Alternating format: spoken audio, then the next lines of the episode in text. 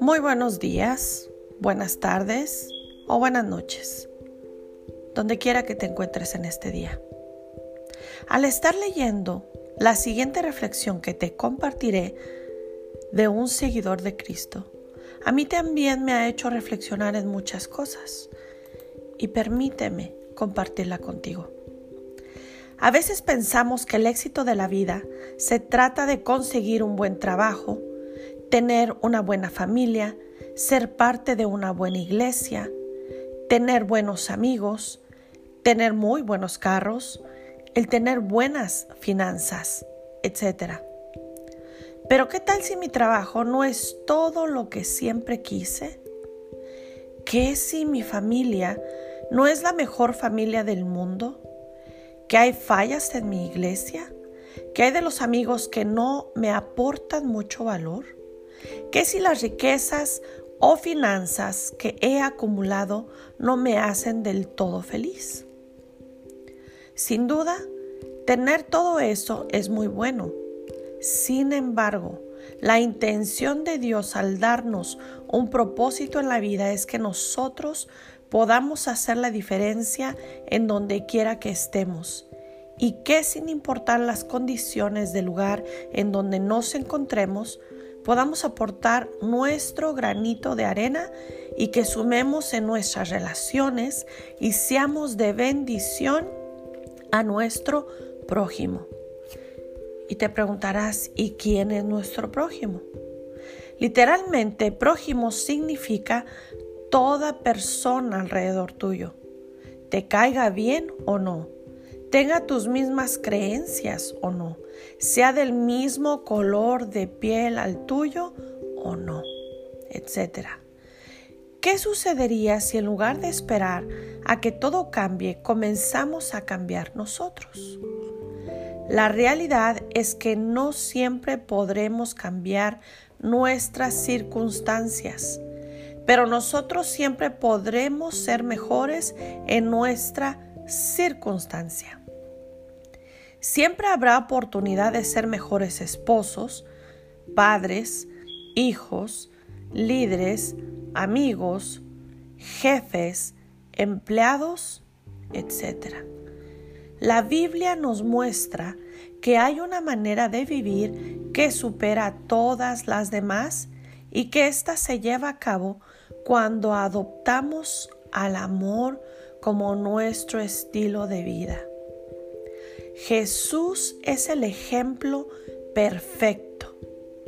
Él dijo que no vino al mundo a ser servido, sino a servir.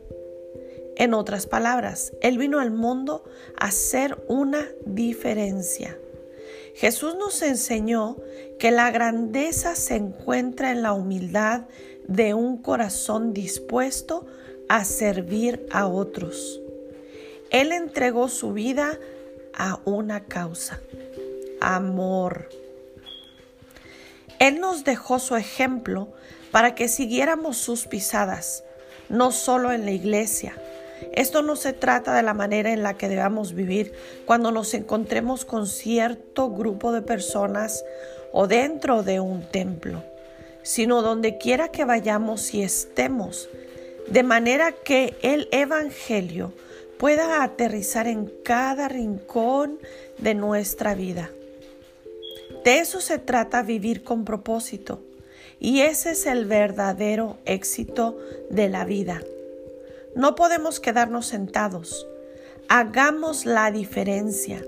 Amemos, perdonemos, celebremos y sirvamos más, de manera que podamos dar gloria a Dios en los detalles más cotidianos de nuestras vidas. Las porciones que compartí las encontrarás en la palabra de Dios en los siguientes libros y versículos. Juan 3:16. Porque de tal manera amó Dios al mundo que ha dado su Hijo unigénito para que todo aquel que en él cree no se pierda, mas tenga vida eterna. Filipenses 2:8. Y estando en la condición de hombre, se humilló a sí mismo, haciéndose obediente hasta la muerte y muerte de cruz. Mateo 20:28 Como el Hijo del Hombre no vino para ser servido, sino para servir y para dar su vida en rescate por muchos. Permíteme orar por ti en este día. Dios Todopoderoso, hoy te agradezco por tu palabra y por el mensaje que me ha dado. Entrego mi vida en rendición a ti y desde este mismo momento es que buscaré la humildad y asimismo me esforzaré para agradarte a ti en hecho y en palabra. Agradezco ese sacrificio hecho por mí en la cruz del Calvario por tu Hijo Jesús. Le acepto en mi corazón como mi único y suficiente Salvador y te pido perdón por todas las faltas en mi vida. Y te pido que me guíes a través de tu Espíritu Santo. En el nombre de Cristo Jesús. Amén. Bendiciones.